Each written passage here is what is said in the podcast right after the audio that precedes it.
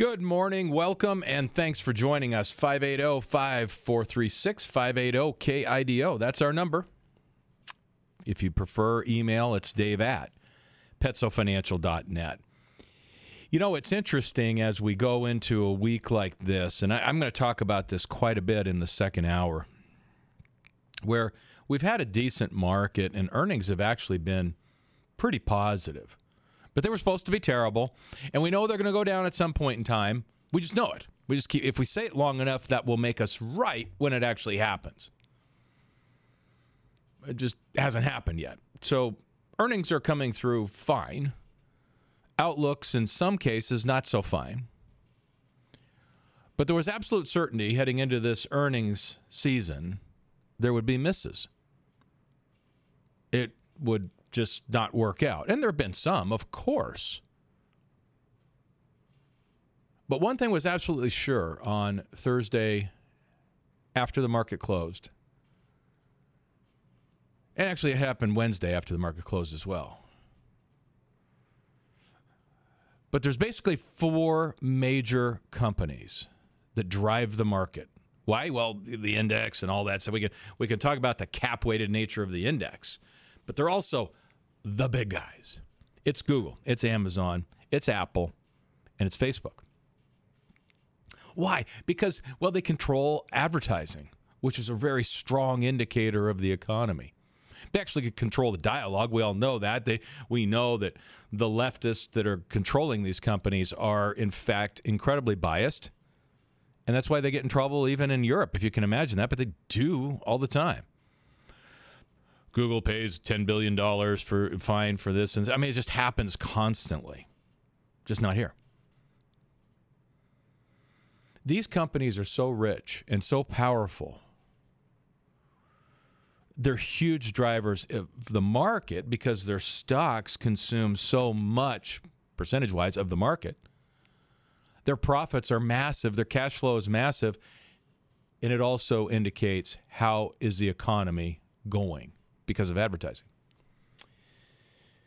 So we knew for sure on Wednesday. It was an absolute disaster. Facebook was is of course completely lost. Mark Zuckerberg, I don't know, he's just too busy in politics or something to figure out how to do the metaverse.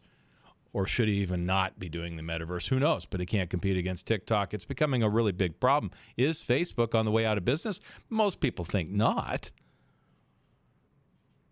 But its stock price is reflecting years ago and profits declining at a massive rate.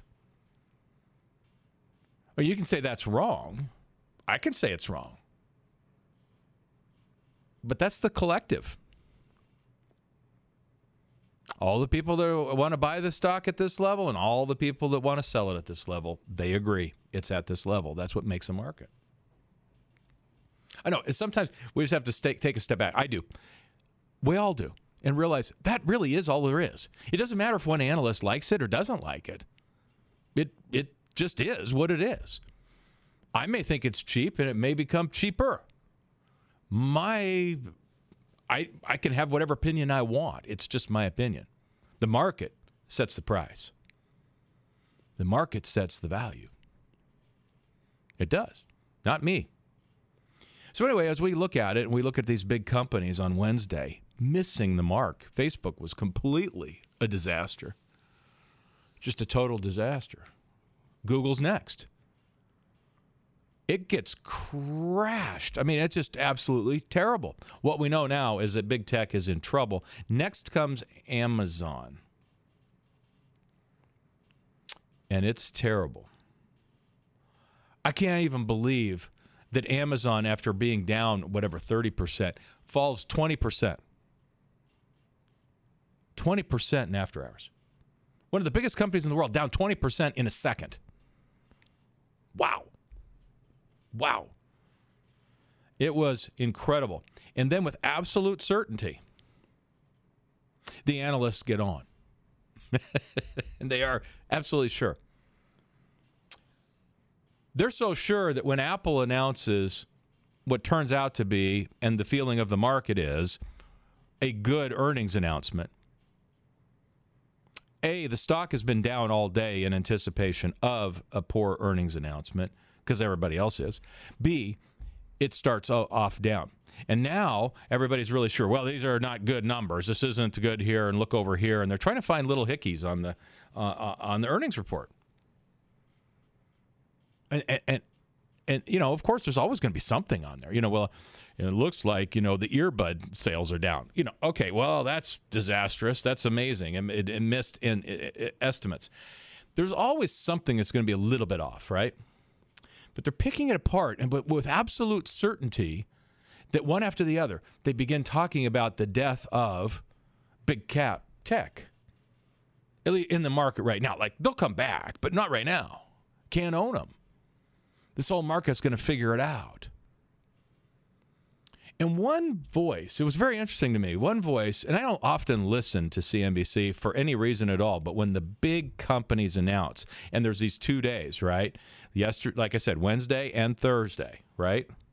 Those were the big announcement days for the big four and there's many many others. I mean you know just for if you want to die of boredom then there's honeywell you know only this little tiny company over here. Raytheon over here you know there is a huge number of companies.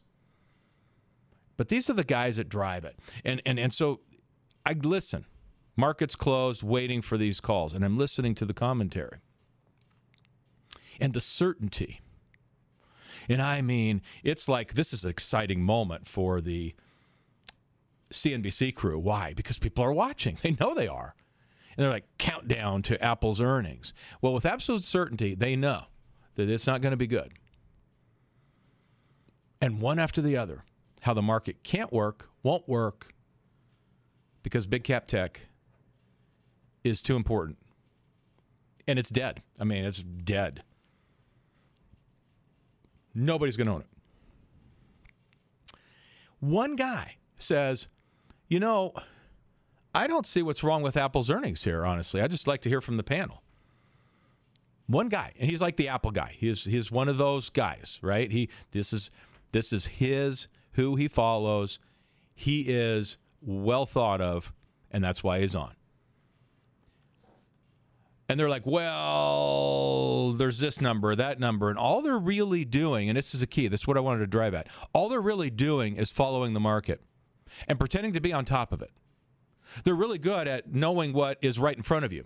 Like you're like you're looking at a green tree. And it'd be like uh, and we're looking at a green tree. And it's like uh, yeah, okay. Wow, but you said that with such authority. I mean, it's like you really know about green trees. And so it's like, yeah, tech earnings are down and nobody likes it. It's like, yeah, the market shows that tells you nothing.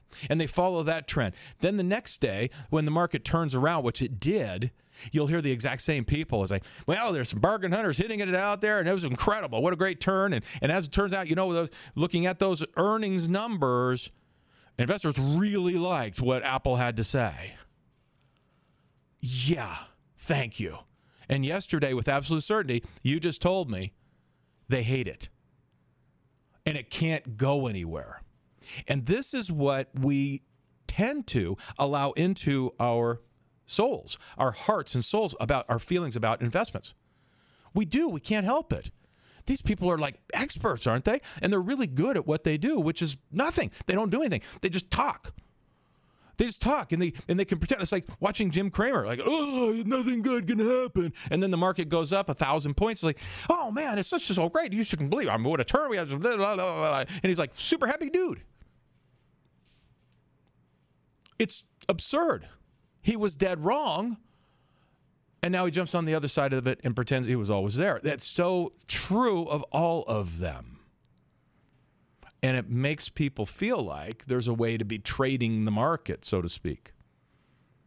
What was the best thing to do with your Apple stock heading into earnings this time as the stock went down, down, down? Everybody knew that tech earnings were going to be terrible. Hold it.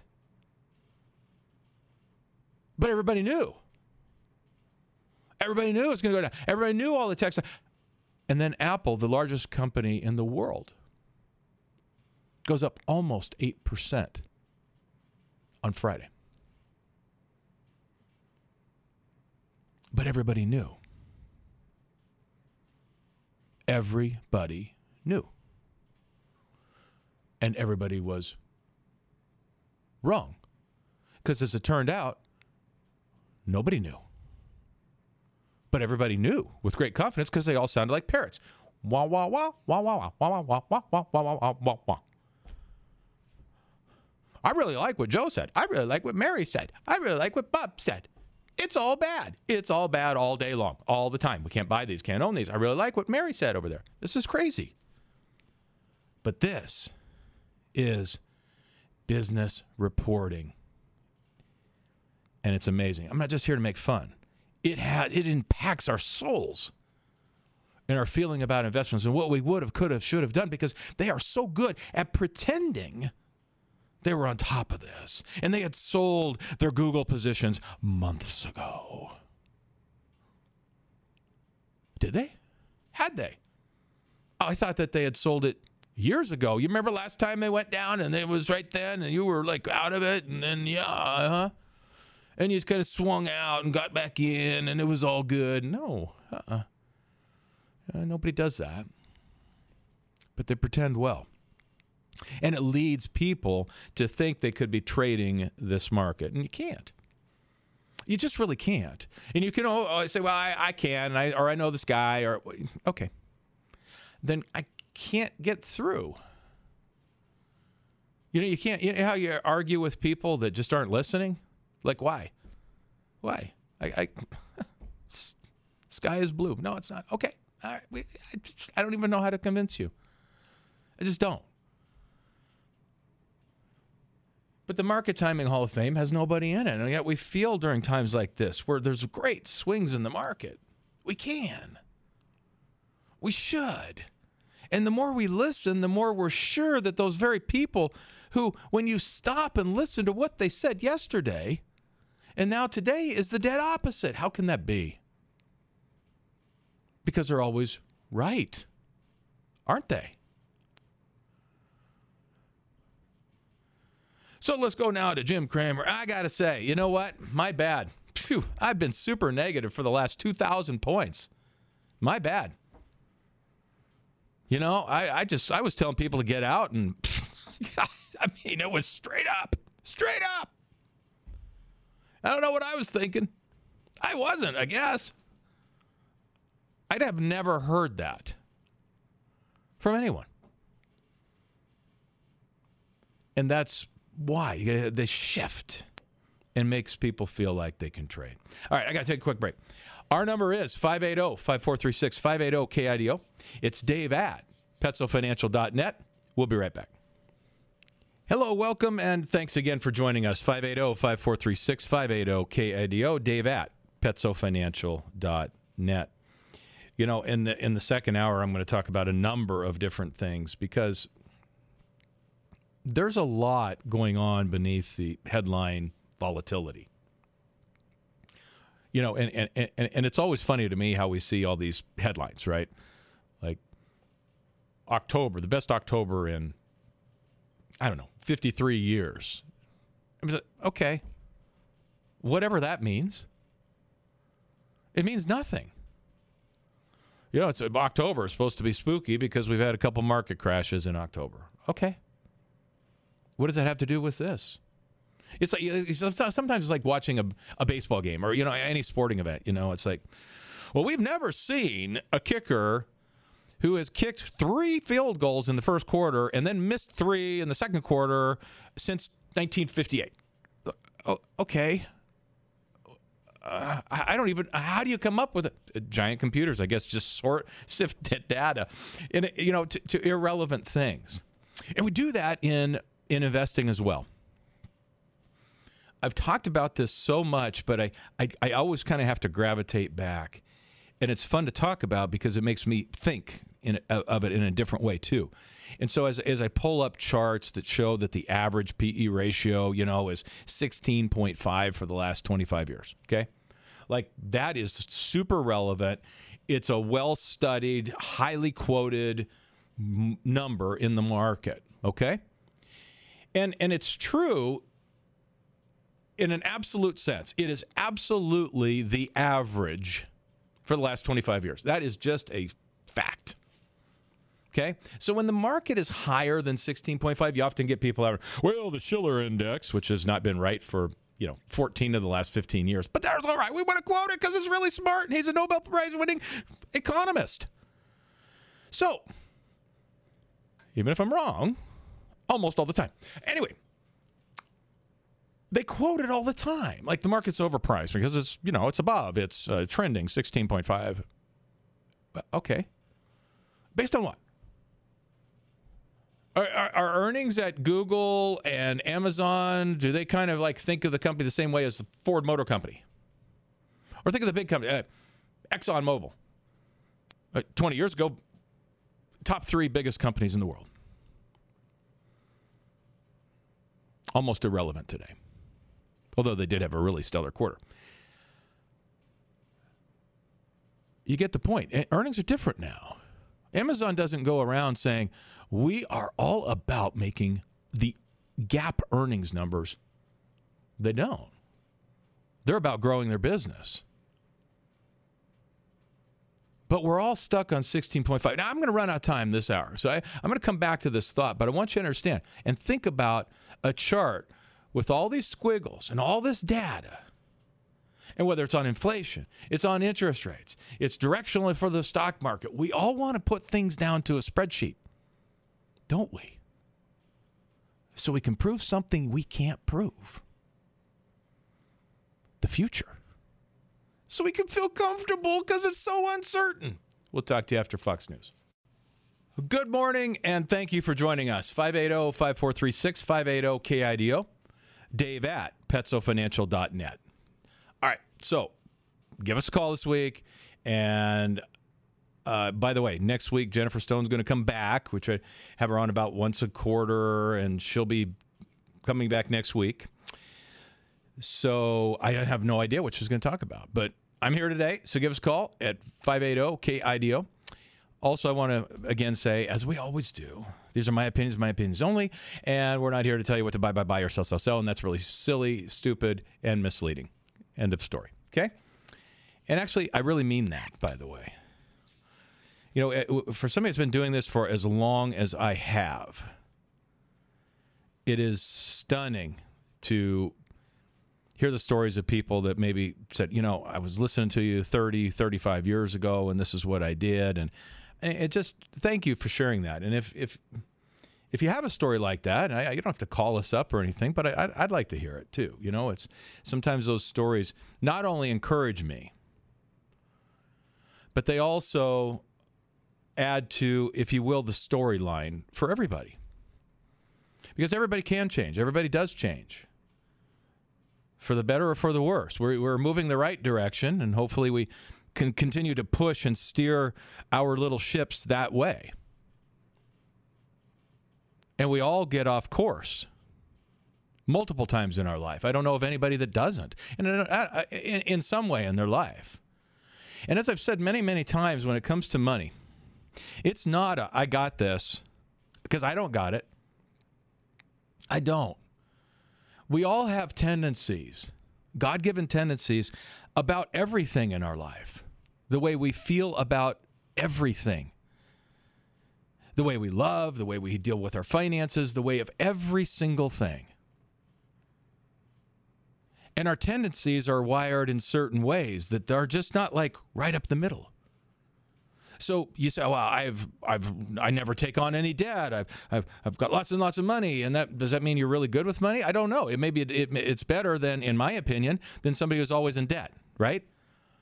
But, but my tendency is to cling a little too tight, right? I mean, just like, you know, I kind of want to be more generous, but, and it's harder for me. So I've made some changes in my life that doesn't take the tendency away. I have to give. I have to. I'm compelled to. Because if I don't, it becomes even more all about me. So I, am not perfect with money. I just know how to make it. I do. I know how to grow it in investments and all those things. And so we're all kind of fighting this thing together and talking about. It, it helps me too. So I want people to add to the storyline, right? Add to the storyline. So I'd love to hear from you. I've just had this, been this really fun thing the last couple weeks where I've had some 30, 35 year stories. And, and, and I've been around long enough that people passing away and I hear about their parents, you know, and stuff like that, that were regular listeners and passed on some, you know, it's just kind of a, anyway, it's very encouraging, but it's also part of the story to share. So I hope you will take the time to do that. I want to I want to shift gears just a little bit and go back to what we were talking about, and that is the the spreadsheet investing, if you will. This this idea that that human beings can somehow take down to some level of proving that the market's going to go up or down. Is it? Well, you can't prove that. Nobody does that. I you can't prove. You can't prove the future. We think we can. We think we can analyze enough data to figure out that the Seahawks are going to cover a three and a half point spread today. We do. And yet, casinos, online gambling, they get rich. They get rich off of sports betting. How? They really only take 5%. If it's easy, I, I could beat 5%. Analyzing the data. That's a sporting event. Do you know how many different components go into something like the stock market? Yeah, it makes us it makes human beings and whether they're sick or feeling great or dropped a ball at the wrong time, the referees got in a play at the wrong time. All these things that are like a thousand different things. Well, there's a billion different things when it comes to markets.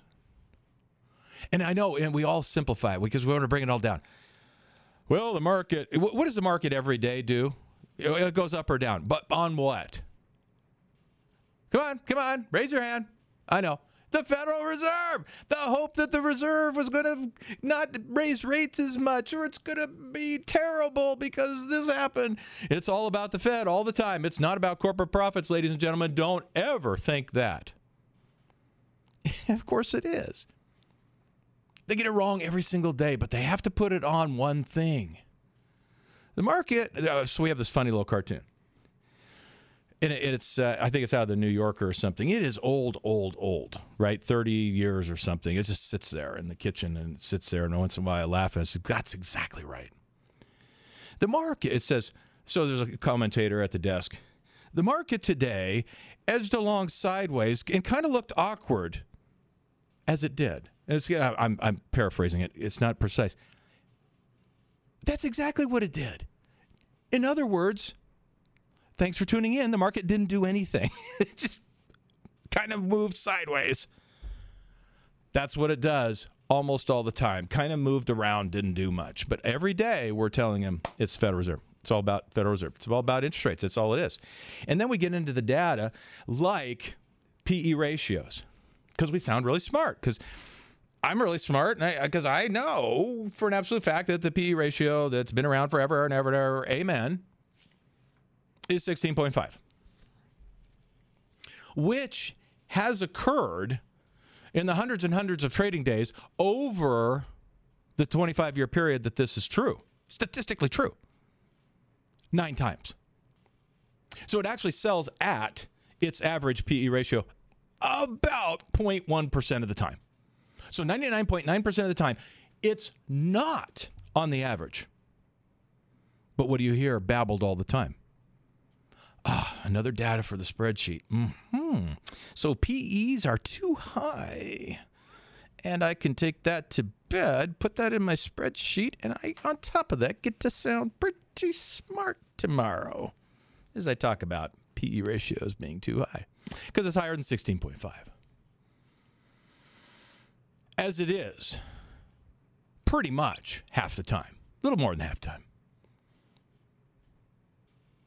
Half the time it's below 16.5. And so it's super cheap and has no indication that's going to go higher. And nine days, 0.1% of the time, whatever, I'm making it up. Maybe it's 0.01. I don't know. But well over 99% of the time, it's not on the average. It's not. And, uh, and in order to have the average, this is what happens. So so now Wall Street, this is what they do, they sit around and pay a bunch of people, economists, market strategists, and they come up and they chew up all this data and they go at 16.5, and our multiple for that is 16.5 for the market. Now all we have to do is get to get right is we now have to know what the earnings for the S&P 500 will be. Well, says Bob Pisani to, you know, ah, okay, so the analysts are now thinking it's right around $204 per share, down from 210. That's not a good indicator for the future here. Okay. So now it's 204. But if we had 210 and now we're going to have a recession, so I'm going to take this. Oh, I got it. It's 200. So now we multiply by 16.5. There's the S&P 500 for you. Right there, that's our target for the year. Here's what I guarantee it won't even be close. But they'll say it with great authority, great certainty, and they most certainly are paid greatly to act certain. They're not right. And we look for this data all the time. And what it does, once again, it permeates our soul to think we can do things, that we have predictive powers that we don't. We can't get right. We never get right. That guy over there that sounds really smart doesn't get it right. What you get right is general trend right. That's all you get this lunacy of predicting where the S&P is going to close the end of the year is crazy. It's crazy. Saying the market is high because it trades at 17 times earnings instead of 16.5 is crazy. Well, what about interest rates? Where are they at? Directionally, what do you think profits are doing? Or dare you just go ahead and be wrong like everybody else and make a wild. Why don't you pull something out of your derriere and and just make up something? That's what they do. Oh, I think we're going to be 195 on the earnings this year. Why not? Just throw an outlier at them. I think it'll be 240 because I think we're going to go to a great boom next year. Okay, you get it. They're all wrong all the time, but we we grind it down into spreadsheets. And it's our natural human tendency. And once again, I'm going to give the boat analogy. You cling on to money too tight, or you just can't hang on to any money at all. Either way, you fall out of the boat. Now we take our little spreadsheets and we try to figure out can we analyze this? And then we get into the situation where it's like, well, I never even analyze. I just run by the seat of my pants. Okay, that's smart, isn't it? You don't want to actually know anything about anything. Well, I think that the market's going to go to 19,000. Based on what? Well, now you're asking me hard questions. I just think it is. Okay. I think that magic fairy dust is going to appear in my hands pretty soon, and that's what I think. We do this all the time. I think the Seahawks will cover the spread. I think, and people do it with no analysis at all. None. Okay, that's one one part. Boom, out of the boat they fall. No analysis, no caring. I just run my whole life by the seat of my pants. Okay. On the other extreme is what we call analysis to paralysis. We overanalyze till we do nothing about anything. We're trapped. We're trapped in our own spreadsheet. We're trapped in our own brains. We're trapped in our own lives of doing nothing. You know, sometimes it's, it's like this simple thing. It's like, okay, so I have a workout plan. Okay, and I, and I, I generally have one. And it, of how many days a week I want to work out. That's it. That's it. I want to make sure I get some activity every day. And after, after that, that's about it. Okay? Certain number of days, I want to go in and sweat. That's my plan. Okay, well, and I know people, I know me. Okay, so Monday, I'm going to do this. And this is the only way I was able to conquer Robie Creek so long ago. I'm not bragging about it. But getting off the couch and doing Robie Creek, the only way I could do that is to have a daily plan. Today, I will try to run one mile because I couldn't run a mile then. and then it became you know 1.5 and then i had all these other things do it right they had a, they had a sheet a plan that you had to do so when it's really hard i had to have that now if you're just trying to kind of basically you know hang on to whatever sense of physical well-being you have you walk or whatever you do just go do it you don't have to analyze it. Well, you know, it's really, I don't know. I heard this great thing the other day. Zig Ziglar, you may know the name. Great inspirational speaker, was like 100 pounds overweight. And he's like, I can't inspire anybody 100 pounds overweight. Can't do it. And he couldn't run to the mailbox. So instead of having a great plan of like, I got to go out and work out and do something for 25 minutes a day or 30 minutes or whatever number you think is the right number, he just ran to the mailbox. And the next day, he ran to the neighbor's boundary and so on. You just move, you just go, you don't analyze it.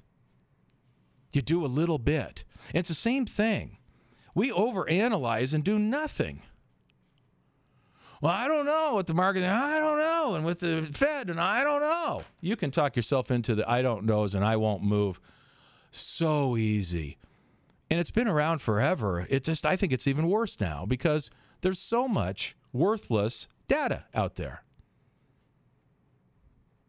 Tom Brady has never thrown more incomplete passes in the first three and a half minutes of a game.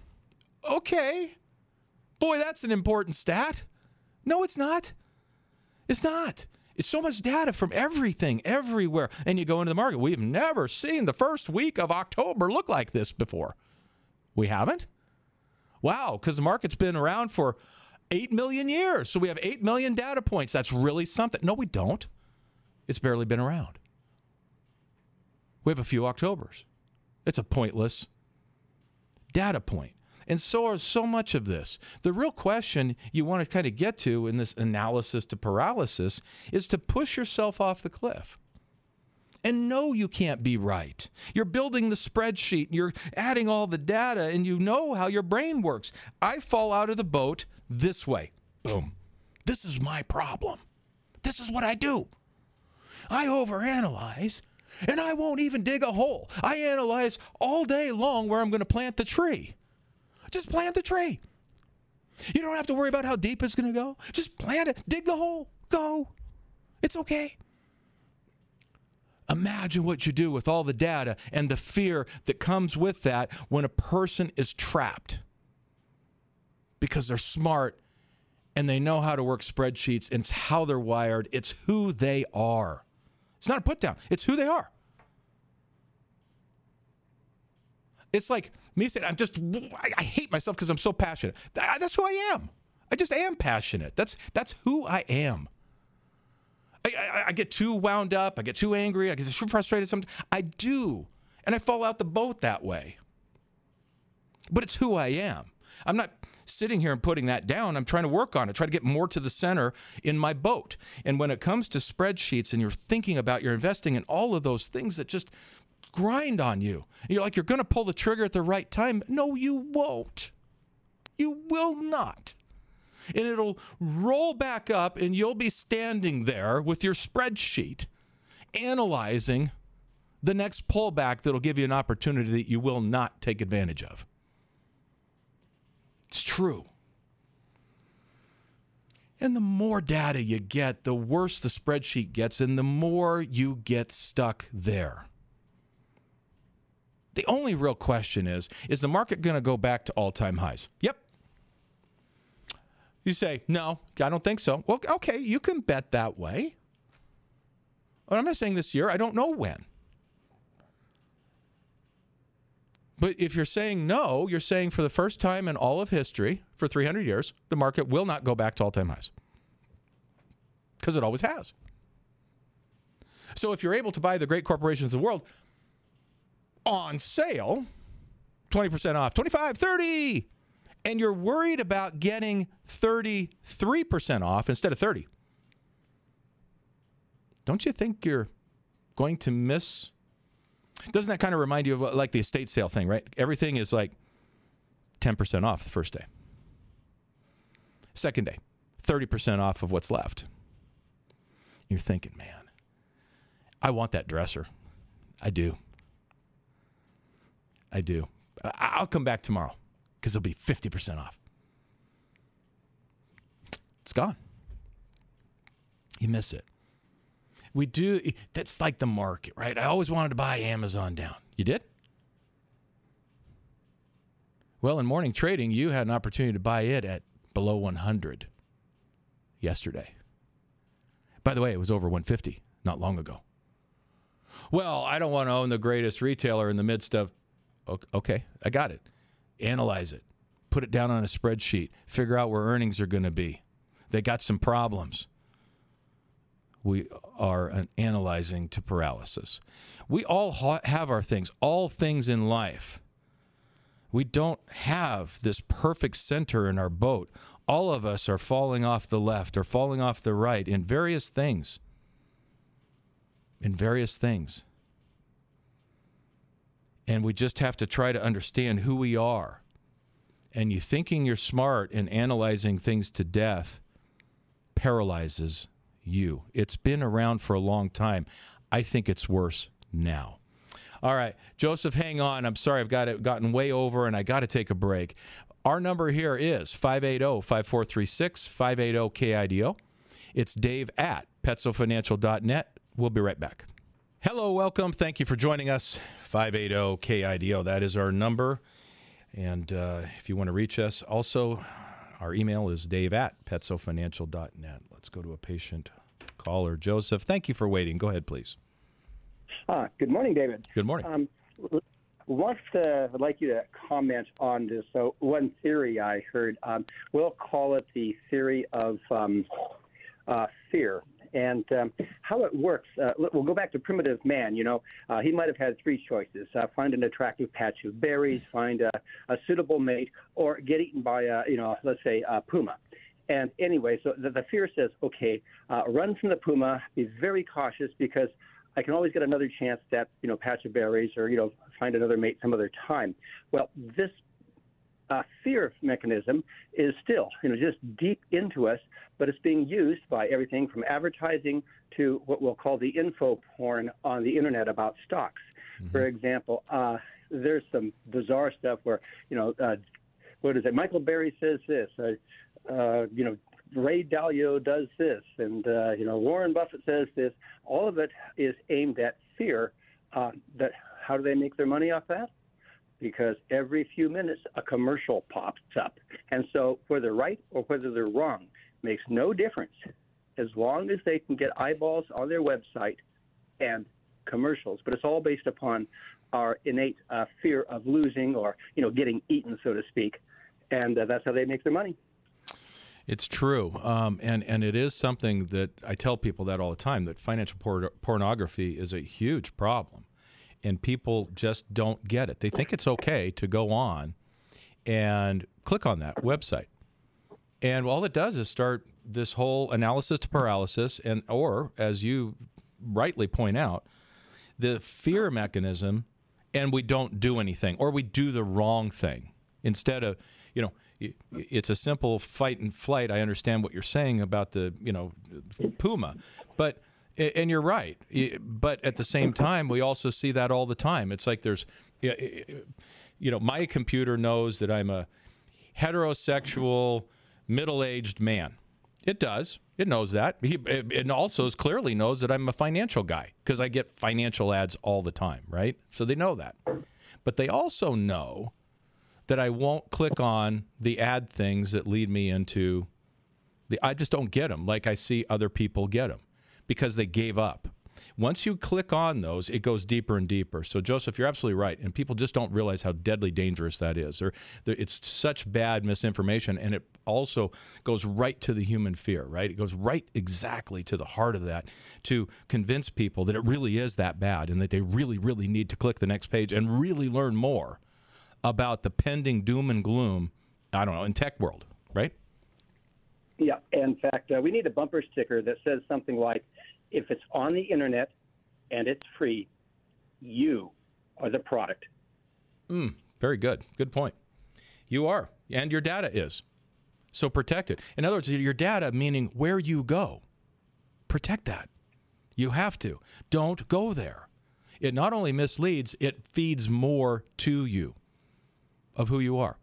Oh, yeah, I get golf ads too because they know I play golf. You know what I'm saying? They do. And if I started talking more uh, uh, about, you know, jet skis or something, my phone would start popping up jet ski ads. They're listening. They're listening too. So you, it is very important that we keep our searches in a reasonable way. And I, we hear it all the time. You hear people's dialogue all the time. Very, very angry, very, very agitated about how bad things are, and how.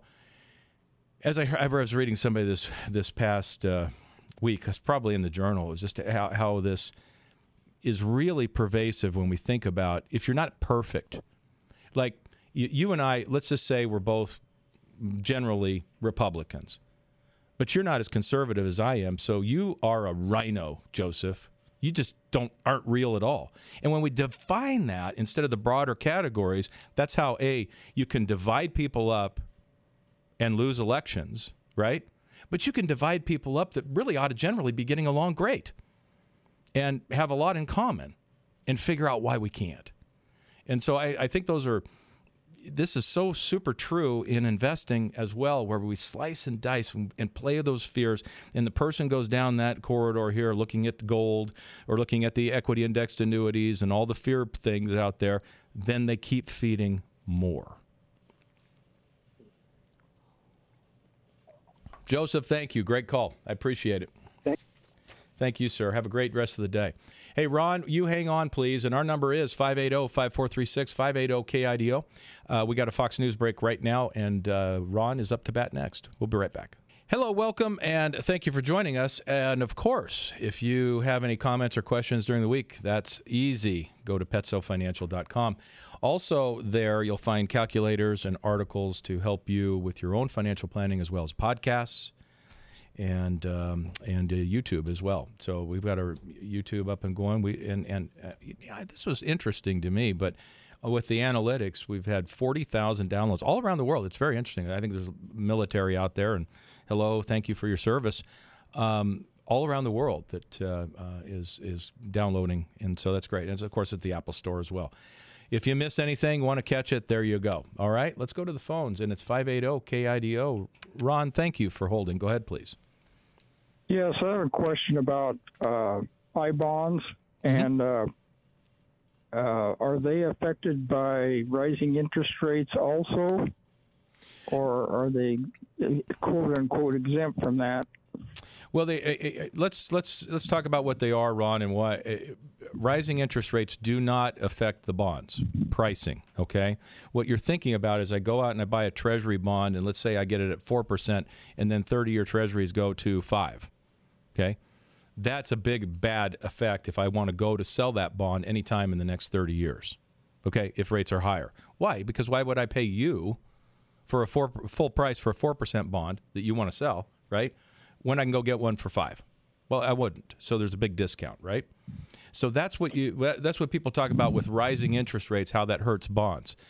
There are bonds that do really well in a rising interest rate environment. They're called floating rate, meaning the rates go higher, which includes U.S. government, floating rate debt. Uh, so you can so you can take any of the credit risk out of play, and you can use that as well but those are becoming very popular as well. Now let's go to the I bonds. What does that do, Ron? They are uh, the I bonds are inflation bonds. They are based on the inflation rate. Now they typically move with interest rates, okay, but they're that is not that the interest rates play no effect on it. It's based on what the CPI is, and you will then have your bond earn that for six months, and then they'll reset based on what the CPI is, uh, not necessarily that month, but around that time, and then it sets it for six months for you again. And that if you if you cash it in over the first five years, you'll lose three months interest. If you keep it for five years, then you can go ahead and sell it, and off you go. You can only put ten thousand a year per person in, and right now that's what there's so much buzz about it because October, let's see, can you do it? Yeah, October 31st. So if Monday, if, if you go on this weekend and or Monday, you're going to get over 9% for the next six months. Or if you wait until Tuesday, I believe it's going to be a little bit below 7% is what the new inflation rate is going to be. Okay? Okay. Uh, so, but if you buy them in an ETF, there's no advantage because they're affected uh, by normal market conditions. I don't think correct? you can buy them in an ETF. I don't think you can buy I bonds. You can buy what you're talking about are TIPS, Treasury Inflation Protected Bonds. They're totally different than I bonds. I bonds are only available per individual. I can't buy them for you, pretending you're a client. I can't buy them for you in your portfolio. You have to go to Treasury Direct, link up your bank account, and then you can buy them there. That's it. And, and you have to do that on your own. No advisor can do that for you. I mean, I suppose you know you can pay somebody to come to your house and good on your computer, give them all the data, and then you're off and going. But what I'm trying to say is you can't put that in your portfolio. You have to. You can do it ten thousand person. So and, and I believe that, that, people ought to take advantage of this high inflation environment. A government guaranteed bond that's earning 9% sounds pretty darn good. I know it's only 10000 but hey, there you go. 10 for me, 10 for my bride. We're off and going. When you, when you sell those, you have to sell them back to the government. Is that That's correct. That you just work? Yep, you just okay. sell it back and if it's within the first 5 years, you're going to lose 3 months interest on it. Okay. There are other restrictions in the first year, so just go ahead and read them. There's only about 5 of them, but it's it's fairly easy to do. And for those of you out there listening, if you can't find it out there, it's pretty easy. It's treasurydirect.com. You look for the savings bonds section. That's where the I bonds are. And uh, that's what you dump in. Just do it. And in my opinion, it's going to be something I'll do uh, in January because I can do it again for both of us uh, because interest rates are or inflation's still high. And then we'll wait and see. It's not something I'm going to do every year just because, because it's been not anything you would do for years years, and I mean oh, more than a decade. I bonds are like, who cares? Why would I do this? Now all of a sudden we do. Um, and of course, you wish you could put you know all of your money in there and get nine percent forever, but that rate's going to come down as inflation comes down. And I know if you've been out there on the internet, inflation's never going to go away. It's never going to get better. But I think we know that's not true. Okay, okay, so the TIPS ETF is affected by normal market conditions then. Uh, it is. It's by supply demand com- conditions. Yes, it is. And they're okay. not doing very well. They're really not doing very well. I think that mechanism, the TIPS mechanism uh, for individuals, is just broken. I, I, I have not seen it work in 20 years, and I know we haven't had inflation in 20 years. They came out about 20 years ago. Everybody was really excited about them. Even the professionals are, are struggle with it. Would do the seven year one, the 10 year one, the five year one, and, and the interest rates are so low Ron, I just would stay away from it. I just don't have any reason why you ought to do tips. Just go out there and I'm use. Actually. I'm actually asking for a friend because I thought I knew about them and I don't. Uh, yeah. And so are there floating rate ETFs? There are, and that's what I would focus on. They're yielding nine or nine. Excuse me. I'm back to the I bonds. Sure. They're yielding four percent right now. U.S. government okay. floating rate ETF is yielding okay. four. They also have um, three and a half to four and a quarter in ultra short duration funds. It is a different world. I, I, we actually sent a video out to our clients. Mm, I was going to say like last week. It was not that long ago, maybe 10 days that said, okay, for 10 years, we've told you to hang on to your own cash we, because we can't earn any on it. We're not going to charge you a fee. That has changed. And now there are many things out there. And of course, if you go down to your local bank, and I'm not going to even to name names because I'm not trying to get in a fight with them, none of them are going to give you anything on a CD. But if you look at it globally, in other words, across the United States, we've got uh, four, five percent CDs. But I don't want to tie up money that long if I don't have to. So my point being, there there is a lot of stuff out there that is better than zero that does not put your money in the market. A lot of stuff. The world has changed in six months dramatically. Dramatically. But Ron, stay away from tips. I just don't, I just, I, I just got to say, I, I just would stay away from tips. I don't use them, like them. Go buy your I bonds, put 10,000 in, do it again in January, and then wait and see what interest rates do.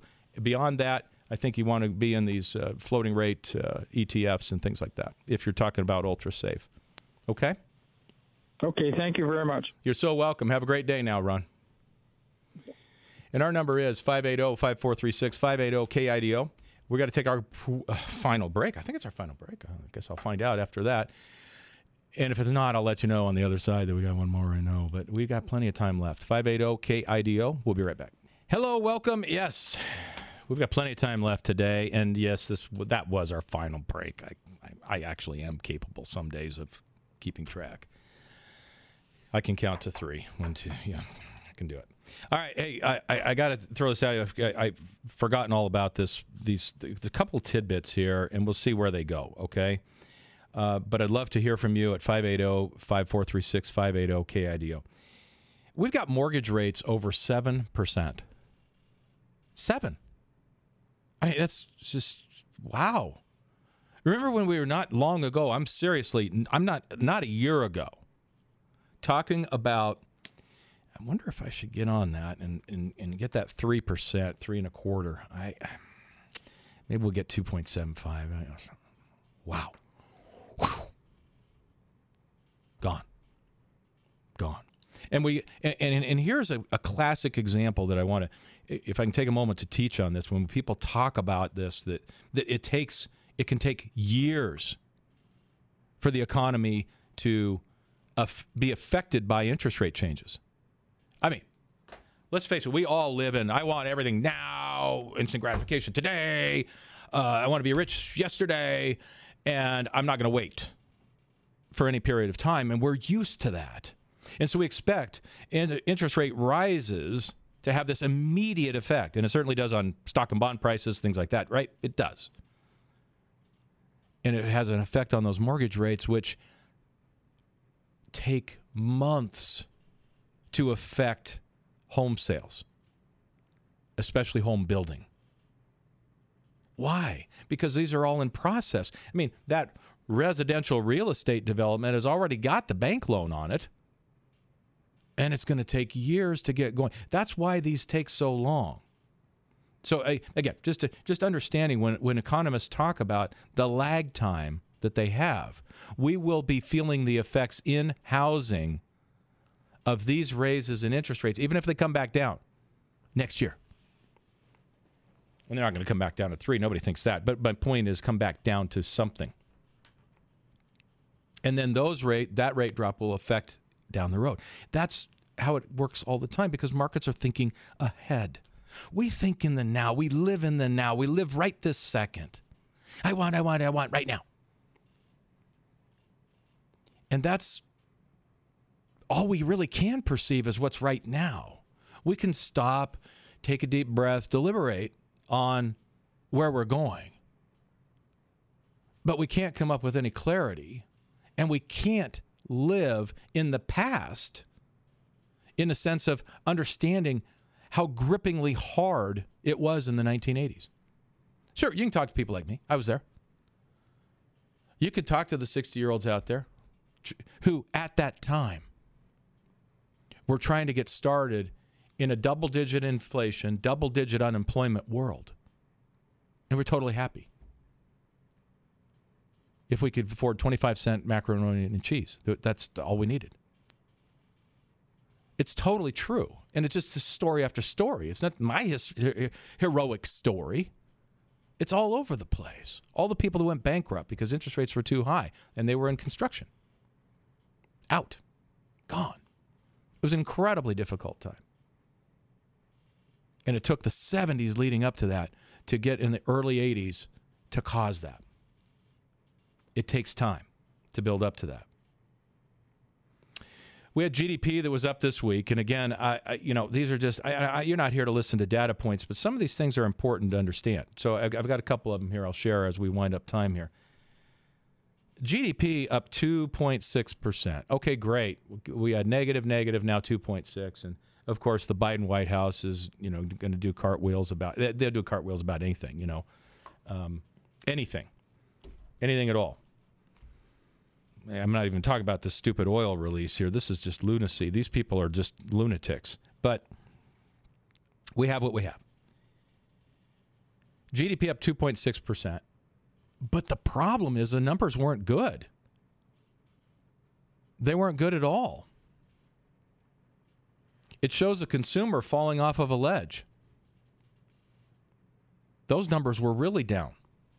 This does not look good going forward. We have got to be, you know, as you look at these, I don't care if you want Joe to be in there. You get, you, you know, you hate the Republicans, whatever it is. This is bad. This was a bad report. Headline numbers are not the report, and I think most people understand that. But also, most people understand it depends on what news you're watching. Right? They're going to make it as good as they can on major media. Fox is going to say this isn't a very good number, and actually, Fox is right on this one. Okay. And, and, and, and I've already talked about this in the first hour, but I wanted to circle back because there's so many things out there that are just really interesting to me right now. Twitter's one of them. Twitter's one of them. It's fascinating when you think about it.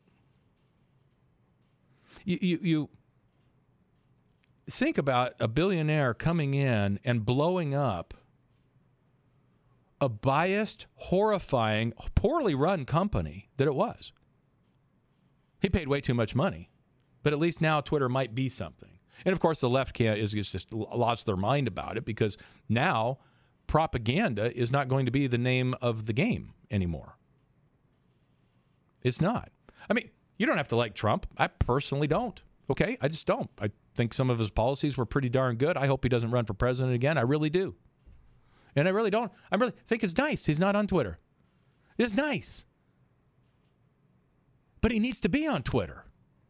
If the Ayatollah who wants to chop people's heads off if they're Jewish is allowed on, who are these morons that make these decisions? Well, they're all fired. Elon Musk fired them. But here's the good news. I know you're probably worried about them and their welfare going forward and how they're going to possibly get a job. These people, this is how this is insight into Wall Street, and one of the more frustrating things, and I don't want to get angry, but I, I feel myself getting there. These guys are getting paid in some cases over $100 million after they wrecked the company. They, they didn't build a company, they're destroying the company year by year. They lose money, lose money, lose money, lose money, lose money, lose money. Eight times in the last 10 years, they have lost money. But I'm Billy Bob in charge of Twitter, CEO, and I deserve $100 million to leave. You deserve to be fired and pay back your bonuses. It's frustrating. It is frustrating. Not because I hate Twitter, I hate any of that. I hate any of that. Facebook, one final thing. Facebook, Zuckerberg. It's like say, all these things are fascinating to me. There's so much going on out there. Facebook is down 70% this year. Not because regulators are shutting them down, breaking them up, or doing all the things they hyperventilate about. And they do a lot of hyperventilating, both on the left and on the right. And Jeff Zuckerberg, he's not Jeff, um, um, whatever, Zuckerberg anyway, is a is he's terrible. He's a terrible human being. He's awful. Okay, I, I, it's just awful. But it, that's not the point. The point is the market's fixing it. They lost 655 billion dollars. They're now as small as Exxon Mobil. Boy, times change. Markets move fast. And that to me was a really important lesson with that, with Facebook. Think about that. 655 billion market cap loss. Have a great weekend. Go Broncos. Jennifer Stone next week.